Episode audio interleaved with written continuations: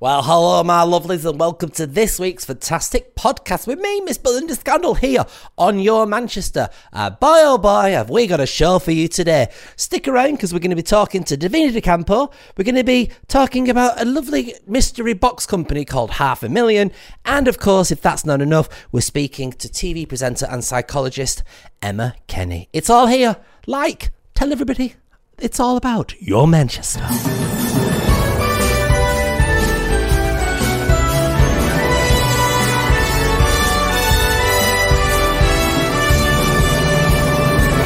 Well, this lady is an absolute legend of the drag world, everybody. You may recognise it from RuPaul's Drag Race UK. If not, she's a stalwart here in Manchester. Of course, I'm talking about the one and only Divina De Campo. It's, you're looking very glamorous in your nice sort of um, Harley Quinn sort of hair. Yeah, well, you know, I, I'm getting ready for the festive season, so I thought let's let's have a bit of something different going on.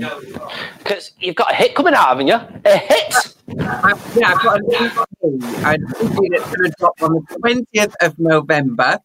Um, it's called Red and Silver, and I thought I'd branch out and you know do something different. Why red and silver then? Why have you called it red and silver? Any particular reason? I mean, I can't imagine why I didn't call it Red and oh, Silver. I, I mean, I'm impressed that you've branched out today. You've got a bit of blonde going on. It's very rare we see you in blonde. Yeah, you know, I'm trying, as always, trying to be different. But you're always ginger, aren't you? Always. I stay ginger, always ginger. It's it's tonight. I look like little orphan Annie's got a side job. No, I, it's quite sensational. And how's lockdown been for you then? How have you been coping with it? Lockdown. Uh, lockdown's been really busy, actually, if I'm honest. Um, I've been really, really fortunate to have loads of exciting, interesting projects going on, and then focusing on um, EP Red and Silver. And then I've also got a Christmas special coming out with Fruit TV, uh, which is a Red and Silver Christmas. like you've took something and made it powerful and made it your own.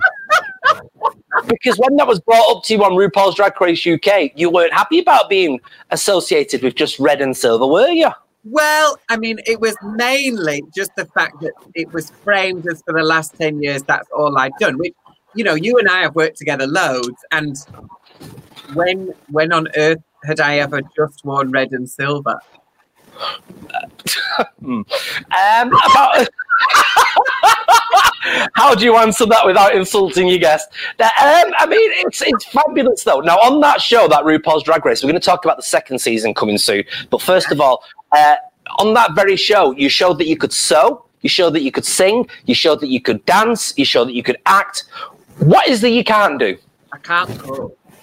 you can't what? I can't. I can't cook. If if I if we can't cook, won't cook. We're still on TV. That would be. The, I'd be both teams. But I can't do either. I refuse to cook, and I'm also rubbish at it. Well, you should do what Baga did then and go on MasterChef or something. I don't think I would have managed what she did. You'd have curry baked beans if it would be curry baked beans on toast. That's what you're getting served. And you'd be, you'd blooming grateful. I'll tell you that for nothing. So, this new single you're bringing out, then, what type of music is it that we're going to be listening to? What genre? Because you do everything, so that's why I ask. Yeah, on the on the EP, there's a real mix of different things. So it's four different tracks. Red and Silver is um, my take on a real like Christmas classic.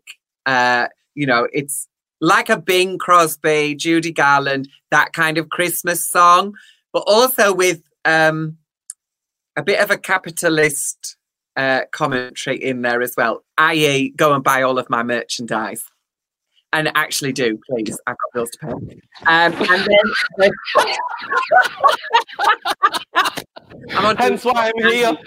uh, it, it also then there's like a track uh, which is called "Slay the House Down," um, which is a sort of an, an early 2000s, late 90s uh, rappy track. So it's very sort of 2 Unlimited.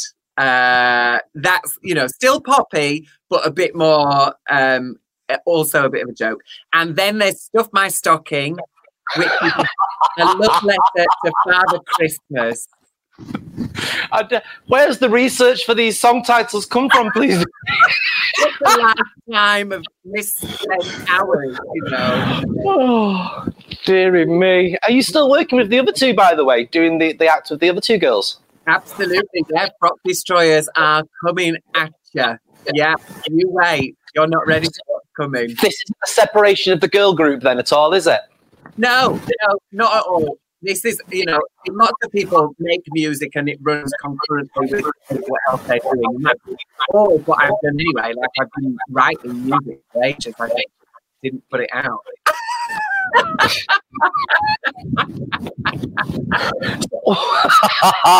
so 2021, obviously, because 2020 has been quite a quiet year. Has it been a quiet year for you, or have you still managed to do bits and pieces? I've, I've been really, really lucky. I've I've still had things going on, so I've been doing, um, you know, like lots of lockdown things, and the Christmas special has been made in my garage. Um, so, you know, it, And what the podcasts that you were doing?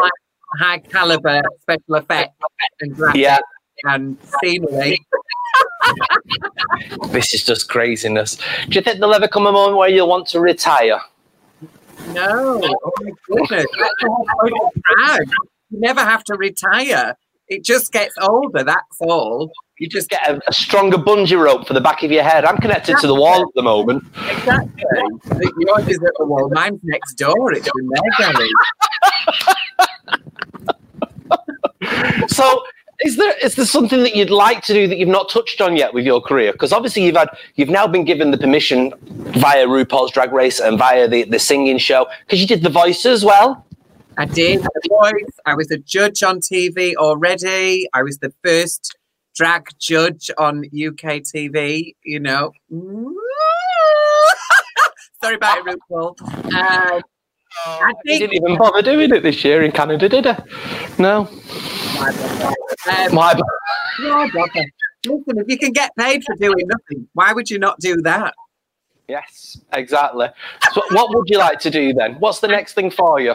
Well, I've already done some bits and pieces in the West End, but I'd like to do a proper West End tour. Um, that's something that you know forever I've always wanted to do, and so um, if I got the opportunity to do something like that, that would be that would be great. I would. What type of part would you be looking for doing that? Oh, it'd have to be drag. I'd have to be, you know, it'd have to be like Priscilla or um or Priscilla or Priscilla. Priscilla. Oh, Priscilla. You know, I- I'm trying to create that happening right now. I'd have to be the old though, wouldn't I? I'd have to be Bernice. You're not that old, Flower. You're only 20 odd, aren't you? I tried to say that without choking. Did you see that? Uh, hundreds of people now clamoring at the screen thinking, oh my God, Belinda's got the COVID. Everybody panic. Panic, everybody. She's inhaled. I tell, Drag con. I'm not allowed to get ill. Do you know, I have to say, this year has been the only year, uh, physically, mentally, I'm, I'm absolutely screwed, but um, physically, this is the only year where I've not had a cold, and I can't fathom it out at all. Actually, since lockdown, I- I'm the same. I've not, I've not had a cold or a cough or anything this year. And usually, because you know, you know what it's like. We're meeting people all the time, aren't we? And they're drunk and licking your face and all kinds of things. Thanks so much. Oh dear. Um, just- You're always so cheerful. You're always coming across as so cheerful. Um, perhaps recommend to our viewers how to stay so cheerful. Um, I, I mean, this, I mean, it sounds very airy fairy, floaty, hippie. I am a bit of a hippie, so. Mm. Um, but I read The Secret about 15 years ago or more, and that had a real profound um, effect on on my on how I approach situations. Um, you, it is a practice, though. Like you can't you can't just read it and then it's done. Like you have to kind of uh, put it into practice and really work at it at um, creating those positive um, feelings and thoughts. And because naturally, I'm I'm quite a pessimistic person. Um, And because I'm so anxious, I'm always looking for what's wrong with something and how can I make it better. So it's it's about shifting that and making it more about what is it that I want rather than what is the what is it that I've got that I don't want. It's what what is it that I want, and uh, and I, you know I I prefer being happy to being miserable. We'd never have guessed. We would never have guessed. Whereas I'm the opposite. I love nothing more than sitting here and just being a grump. I find it's very therapeutic. You, you never, you know, nobody ever accuses you when you're working then of what's up with that person. They're not smiling tonight. I don't smile. What's the point? End of. Divina, when's the single out again, please? This single, the EP, is out on November the twentieth, um, and it will be on. It will be on pre-order this Friday. And uh, what's the message? The message is have a nice Christmas and buy my stuff. Divina De Campo, thank you so much. Divina, everybody! Well, we're now talking to a TV presenter, a psychologist, and a lady who's got a lot of positive vibes to share with you, the people of Manchester. Please welcome Manchester's very own Emma Kenny. You're from Manchester, aren't you? I am. I'm just a Bury girl, born and bred, grew up here, never left. right for the tram, eh? Right down for the tram. Now, you've been instrumental over the past few weeks with another 42 people. Perhaps tell us a little bit more about that. So I've been involved with a group called Recovery, which is basically asking the government for five particular things to change the way that we are with the government. And part of that has been to get psychologists together who feel really, really angry and really moved by what's happening in our society at the moment. And we've got together and created this letter to the government called Psychology Counts. But that's done in tandem with lots of other lobbying where we're just trying to get people to understand the long term implications of what lockdown does and has on our community, but most of all on our children. So it's been this independent experience gathering mental health practitioners. It's now up to thousands and thousands of signatures, but also trying to coordinate that with getting involved with somebody called Recovery, which is trying to get the government to think about changing the way that they're dealing with the current situation and climate because I think I don't know if you'd agree with me on this, but as much as the physical situations are clear with this pandemic and the lockdowns, uh, the mental implications uh, must be rife as well. I mean, what drives me insane, and to anybody listening, if you are watching this and you feel afraid, please stop because the data is there. One of the things that I've struggled with is the media tell you a story, and understandably, people trust the government, trust the media. But if you dig into the reality of the data, you don't really have anything to be afraid of. There has been a horrible illness, as there have been in previous pandemics, but it's not what they expected it to play out like. And now we know the impacts of the physical ailments. We know how to treat it better, and there's miles better outcomes. And actually, you shouldn't be too worried. Like the average death is 82.4, the average death in the UK is 81. So we have to be realistic about that. But what we do know is catastrophic are the mental health issues, particularly when you look at safeguarding. So safeguarding means that we protect children from abuse, harm, and neglect. That's all the government has done. They've abused, harmed, and neglected children. They've let their education fall apart. They've put them in masks. They've made them feel completely unfound foundation wise just taken away from them. All of those things are happening before our eyes and also they've traumatized people for months. This is a big problem. We've had fear pumped into our society a narrative where people's whole experience of what they thought was secure has been eradicated. And we are now also dealing with mass unemployment. 3 million people haven't had one penny of help. 14 million people are poorer now than they were before. So when you think about mental health and physical health together, they are very much around foundations of security, such as working and employment and education. And then finally, just to add to that, it doesn't help when Matt Hancock decides to start talking about the fact that now they've got this amazing study suddenly which says that you know one in five people won't recover from mental health issues because of COVID. So now they're even trying to say that COVID is the reason for mental health decline. And so I'm very openly and very actively speaking out against this narrative. It's skewed and it's unfair. Are we aware of suicides and perhaps the increase of alcoholism as well? Is, is this something that's increased? It's one of those things, again, it's amazing how they wheel out studies. They can wheel mm. out a study that suddenly gets peer reviewed quicker than I've ever seen studies peer reviewed before. But, you know, trying to get one that's actually based on reality is quite hard to get through at the moment. And people who work in that field would know exactly what I mean.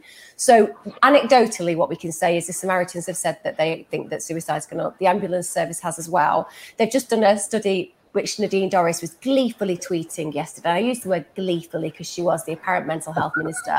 she suggested that suicide hasn't gone up because in the three months of lockdown that they compared with the three months directly preceding it, not the one the year before, and actually anecdotally that could have removed stresses for people furloughed, so it's not a good comparative they've actually found that it's not risen by any more than 7%, which is what we expect on a year to year basis because we're so bad at managing mental health in the UK. But that was something she was celebrating. But that's not an effective measure. It was out of 9 million people. So the chances are they just selected the areas very nicely, and that's the results. I definitely yeah. agree. We know alcoholism has gone through the roof. We know addiction is. We know self harm has. These are all things that we can evidence in research. That psychology counts. If people want to look at that, you can go on psychologycounts.com and all the evidence is there that I'm demonstrating and talking about now.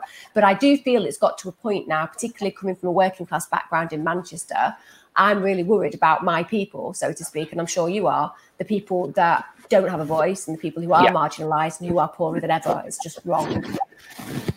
It's it's for me this year has been very very scary, but I'm not sure yeah. listening to some things whether I've been scared by what I've been told and whether I'd be as scared if I'd just been put in lockdown and not given all these bits of, you know, little niggly information.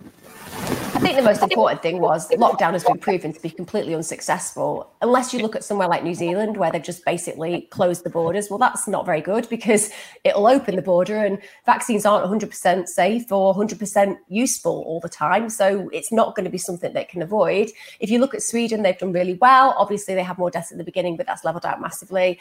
And the UK, I think Boris probably did want to do that. They wanted to go like Sweden and then got taught to not do that so he kind of yeah. went against it. It was too late. Since then, it's just been ridiculous. I mean, before we went into lockdown this time, they just brought out a pile of data that was lies and then went, oh, yeah, we've got the data now. It turns out it was all lies, but let's just stay locked down. What is happening to our country? That's, that's uh, driving me mad. of course, the next thing now that the government are quite, as you would use the word, gleefully promoting is the vaccines are literally just around the corner. And oh, yeah. Yeah. Now we to it's worry magic, about that now. Magic, magic, vaccine that's just just arrived with 90% efficacy. I mean, 90% efficacy. I mean, don't get me wrong, listen. Vaccines have done wonders as far as things like measles and mumps. You know, even though I wasn't vaccinated as a child, I vaccinated my kids. I think that there's lots of positives. But when it comes down to a hastily rushed through, no matter how effectively monitored it is, the fact they've removed liability from the pharmaceutical companies, meaning that you can't claim directly from this pharmaceutical company if they injure you. That worries me. If it's trustworthy, don't do that. But the other thing is that most people aren't going to need it because it looks like we've reached some community immunity. Now, listen, I think everyone should be allowed to have a choice. And if you want a vaccine, you should absolutely have one because that can give people real reassurance. And if that's how they feel, that would be good. But no, I'm not going anywhere near it. Not for 25 years. You know, when I've got the research evidence and time frame, I'll look at it. Well, this is it. They're promoting it like it's like the savior of saviors, and actually, they've, they've done very little research because we've obviously not tested it on millions of people. You have we? So how yeah, can they yeah, promote the it? Well, because there's a lot of money in it, isn't there? There's a lot of yeah. vested interests in all of those things. And I think as well, when you start kind of looking at what they're saying, you have to look at parameters of vaccines. So the parameters of vaccine doesn't necessarily mean that people won't die of COVID or get really sick of it. It might just mean that it removes certain impacts of that particular illness. So you have to be very careful when you look at vaccines and what they're meant to do. And I definitely have seen today some research by scientists who are really unhappy with it. But like I said, it feels like if you say that now, psychologically, this is division, which is you're an anti vaxxer. Well, I'm not an anti vaxxer at all. And I don't have an issue with lots of medications, but I'm anti being told that it's mandated. So if they are going to stop people going to football matches, if they are going to stop people going to work, that's mandating by another door. And to be honest, the minute that anybody accepts that, whether you're pro or anti vaccine, you have basically invited ownership of your body by the government. At the moment, you're not allowed to have sex as a single person. At the moment, you're not allowed to visit your friends and family in certain homes. You're not allowed, ideally, to protest or go to the gym. All these things that were civil liberties and that we took for granted, people are just willfully allowing to be eradicated.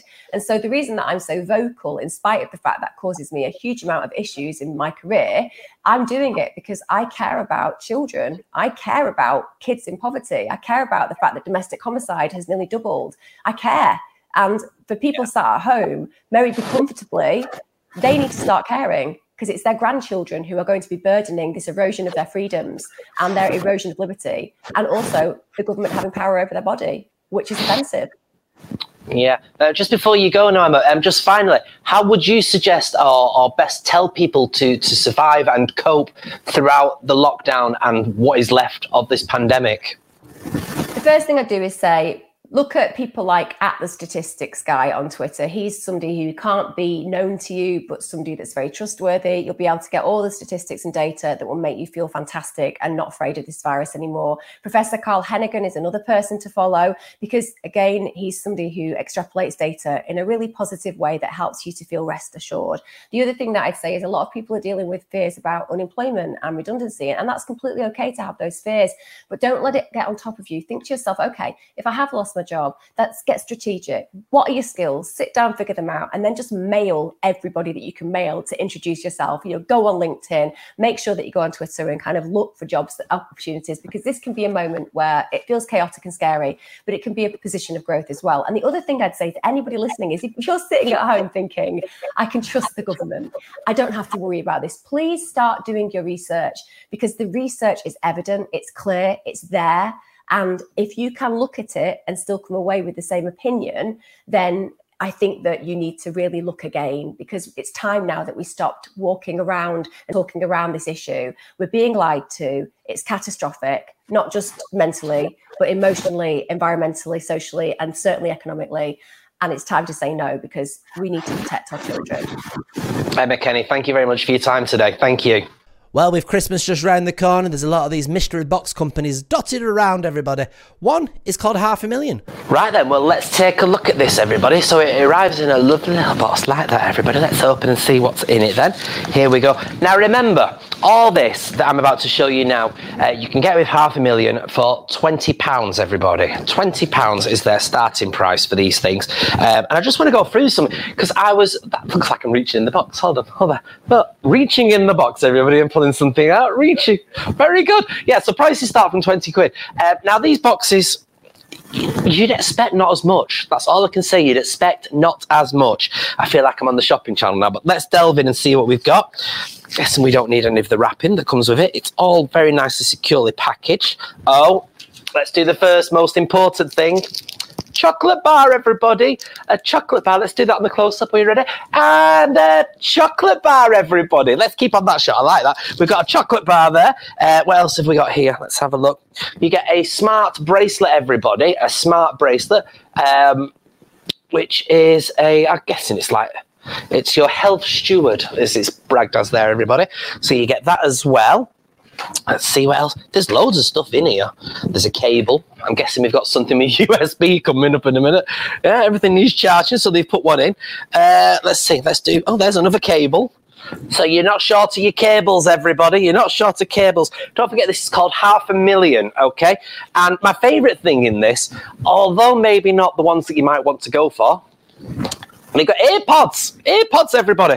And you know my favourite thing about them? I don't know if you can get this with the competitor, but these are actually in a nice blush pink colour. So you've got your nice blush chargeable AirPods, everybody. Isn't that lovely? Now you'd think that'd be enough for 20 quid, wouldn't you? You'd think that'd be enough, but it's not. Because also in here, everybody, move that out of the way, you get a humidifier. Now let's have a look at this because this looks very, very smart. A humidifier, something that you need as we approach winter, everybody. That's not a cigarette that goes into there. Okay, so you've got a, a humidifier, obviously putting a bit of moisture back into your room, back into your place, everybody. Now, so that's one, two, three, four, uh, five items, five items for twenty pound, everybody. So I would recommend. Not that any of this will see the light of day because it's all going back to Casa de Scandal, everybody. Um, I'm going to get it wrapped. Oh, it's charged already as well. It's telling me it's charged, which is always good. Um, so I would recommend that you um, check these people out. Uh, here's their email. I think we've got. Have we got their email? I'm not sure if we have. No. Uh, well, we'll put that up on the website for you. It's half a million EU, everybody, half a million EU, uh, company based uh, not too far from here, and they're absolutely fantastic. Once again, half a million. Well, what a fantastic show there, everybody. Join us next week for another wonderful show. Yes, it's all going on for you. We're going to be looking at the jewels of Miss Julie Goodyear. Need I say more? She's the one and only Bet Lynch. Join us next week here on the podcast for Your Manchester.